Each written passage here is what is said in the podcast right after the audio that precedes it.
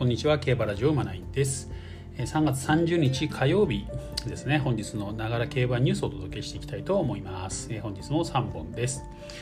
まず1つ目ですね。大阪杯から伸びしろ1番アドマイヤビルゴ。若武者岩田未来と初 G1 いただくというねスポニチさんの記事ですね。これはね、まあ、アドマイヤビルゴと言えばね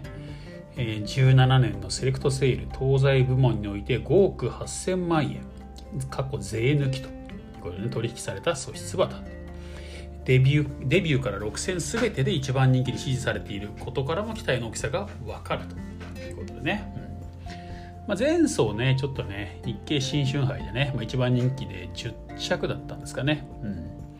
まあ、大きくね負けてしまったというところなんですけどね。大阪杯にま出てくると。いうことですね。まあ、この馬もね、ディープインパクトサンクというところで、まあね、ちょっと一発あってもおかしくないっていうかね、うん、まあ、一発走ってくんないと困りますけどね、これね、5, 5億8000万ですからね、買ってる金額がね。うん、まあ、動きは、調教のね、動きはいいいいみたいですね。うん、1週間前追い切りのね、話ですけどね。はいまあまあちょっと前走だちょっと負けすぎなとこはありますけどね、うん、まあまあ穴馬としてはね面白い一頭かなということでねちょっと取り上げてみました。はい、まあ、やっぱねデビューから6戦全連続一番人気ってなかなかないですからね、うん。まあ、なかなかないんでねちょっと注目はしたいと思います。では次です、えー、また大阪ですね。今度はコントレイル。ねコントレイル不安も疑問も一掃する福永祐一の名解説ということでね。これトースポさんの記事です。はい。えー、現役最多の JRAG14 勝馬対決。あそっか。両方とも4勝馬なんですね。コントレイルも。グランアレグリアもね、うん。まあ、注目されています。大阪杯です。はい。えー、距離のね壁というね明白な課題があるグランアレグリアに対して昨年のボバ三冠馬コントレールの不安要素とはと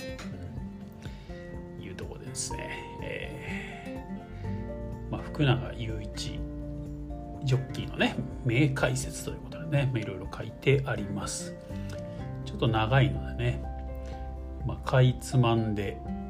お伝えしていきたいなと思うんですけどもうんと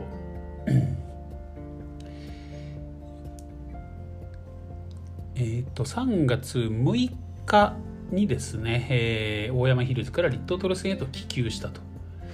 まあ、時間かけてしっかり休養を取ってね激戦の疲れを癒してからと、はい。えー、気球時の体重が490キロと。おおだいぶ増えてますね。ジャパンカップ時は456キロでしたんでね、うん。まあ、波の馬なら重め残りが心配されるところだが点々点と。追い切りでの動きを目の当たりにしてその不安は一掃されたと。1週間前のね追い切りでねだいぶいい動きになったっていうとこですよね、うん、っていう話は来てます、まあ、最終追い切りはまだなんでねそこを見て見ないといけないかなと思いますけどね、うん、そう。えー、昨年はですね全身規制はが強めで調教でもやればいくらでも速い時は出ていたであろうところを抑えめにしたのになぜ今回はこれほど攻めた調教を行う必要があるのかと。新たな疑問が生まれてきたのだが福永はこれについて明快な回答をくれたと。え去年は菊花賞ジャパンカップと長距離のカテゴリーに入るレースを使っていたけど今回の 2000m に関してはよりスピードを求められる条件。販路では速い時計を出し出しに行く調整をして翌週のウッドでは時計が速い中でも足を溜めて走ることができるか確認しておきたかったと。心臓を作るという意味でもしっかりと負荷をかけることができたしいい追い切りだったと思うと、うん。えー、速い時計を出した追い切りの意図を細やかに解説。それは同時に今年指導戦から能力全開でいく宣言にも聞こえると、えー、次また福永ジョッキーですね。今から何かを劇的に変える必要はない。ただジャパンカップの時と大きく違うのは精神面だと思うと、うん。まあ、ローテが詰まっていたことで肉体的には走れる体であっても精神的に追い詰められた状態にあったのは当日の雰囲気やゲート内でも感じたし馬は苦しかったんだと思うと。その点今回は落ち着きが出て精神的にも肉体的にもいい状態にある。あとは無事にレースまでの時間を過ごせれば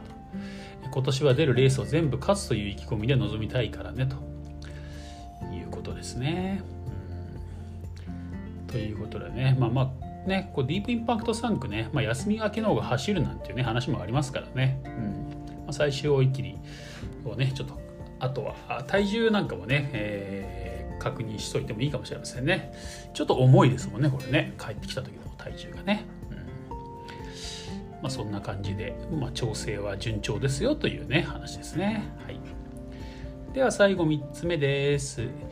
ではねそのライバルライバルというかね相手大阪杯新天地に挑むグランアレグリアの賞賛と藤沢和夫調教師の一流競走馬への思いということでねこちらもまたトースポさんの記事です。はい、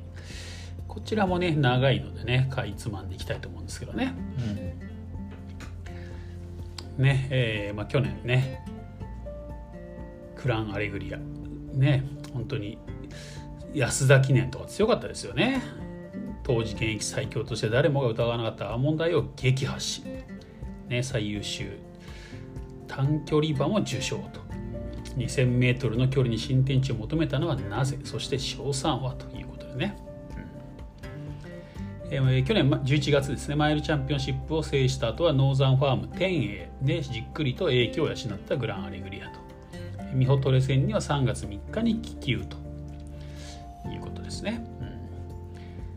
まあ、今回の最大のテーマは、えー、自身初となる 2000m の距離と、うん、過去に JRA 賞最優秀短距離馬がその後に芝 2000m の G1 を制した例は日報帝王モーリスと2例あるがどちらもその距離勝利距離は 1400m と。芝 1200m と 2000m の G1 制覇となれば史上初の快挙となると。そうっすよねというかあのねまず 1200m と 1600m を勝つっていう馬もなかなかいませんからね。そこだけでもすごい話なんですよね実はね、うん。えー、藤沢調教師のコメントですね。気象がうるさかったのは3歳の春までと。今はほ今は本当に穏やかになって調教も楽になった。2歳3歳の頃に 1200m を使っていたらビュンビュン行く馬になって大変なことになっていたと思うよ。でもそれをしなかったから 2000m も意外と平気なんじゃないかな。本当はワンターンの東京とかで1回走れ走らせた方が無難なんだろうけど血統的にも中距離をこなせないわけはないんだ。とね藤藤沢和夫調教師と、初めて距離を 1400m に縮めた3歳暮れの G2 阪神カップを制した直後直後の20年初頭。年内の目標を同士に問うと 2000m の天皇賞秋を選択肢の一つに挙げ意外に感じたのを記憶していると、昨年こそ実現しなかったが藤沢調教師の中にいずれは中距離での思いが確かにあった。スプリントマイルの短距離 G1 を次々と勝利しグランアレグリアが自らの足で死の思いを現実へと引き寄せたことになると、えー、距離を伸ばすことで調教等でどんな工夫がなされるのかに注目が集まるが何もしないよと藤沢調教師は不敵な笑みを浮かべたと。え距離を心配してそうそう考えるかもしれないが人間の方がああしようこうしようと考えすぎて必要ないことまでやってしまっては元も子もないと。今の馬は血統が進んでいるから 2000m や 1800m というのはどの馬でも走れる距離なんだと。何年何十年とスピード優先で進化してきて短い距離でもスピードで勝ってしまうような馬が結局は中距離や 3000m でも走れる馬になると。要するにスピードのある馬でないと残れないということと。まあ、同氏は世界的な生産者として知られるクールモアが所有するバリードイ・ドイル調教場での活躍馬やかつての所属馬で主に中長距離で活躍したキリスパートの例を挙げたと。販路での短い距離中心の調教でも長距離のビッグレースを勝つ馬はたくさんいることを強調。時流はスピードのある馬こそが調教の内容に関係なく一流の競走馬として距離の概念を超えて生き残っていくのだと説明したと。初対決となるコントレールに関して、えー、ダービー馬は強い。2000m、2400m だと得意なのに対しこちらは 2000m どころか 1800m も走った経験がないんだからと。挑戦者の立場かもしれないがグランアレグリアだって桜花賞馬年齢は違うけどクラシックホース同士の対決で盛り上がるよな。頑張りますよと、えー、来年2月末でですね定年を迎える藤沢調教師にとっては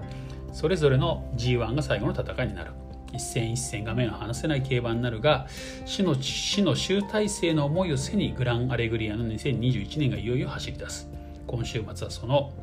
ね、姿をしっかり見届けたいというとこですね。確かにって感じですよね。まあ、基本的に今はもうまずねスピード能力がないと、まあ、どの距離でも無理だってことですよねまずね。まあ、特に中央競馬なんかじゃ生き残っていけないっていうわけですよね。はい、でねまあまあ血統的にこなせないわけないですからね。血統的にこなせない理由はないから気象だけですよね問題はね。その気象もね今は大丈夫っていうことなのでまあねここはね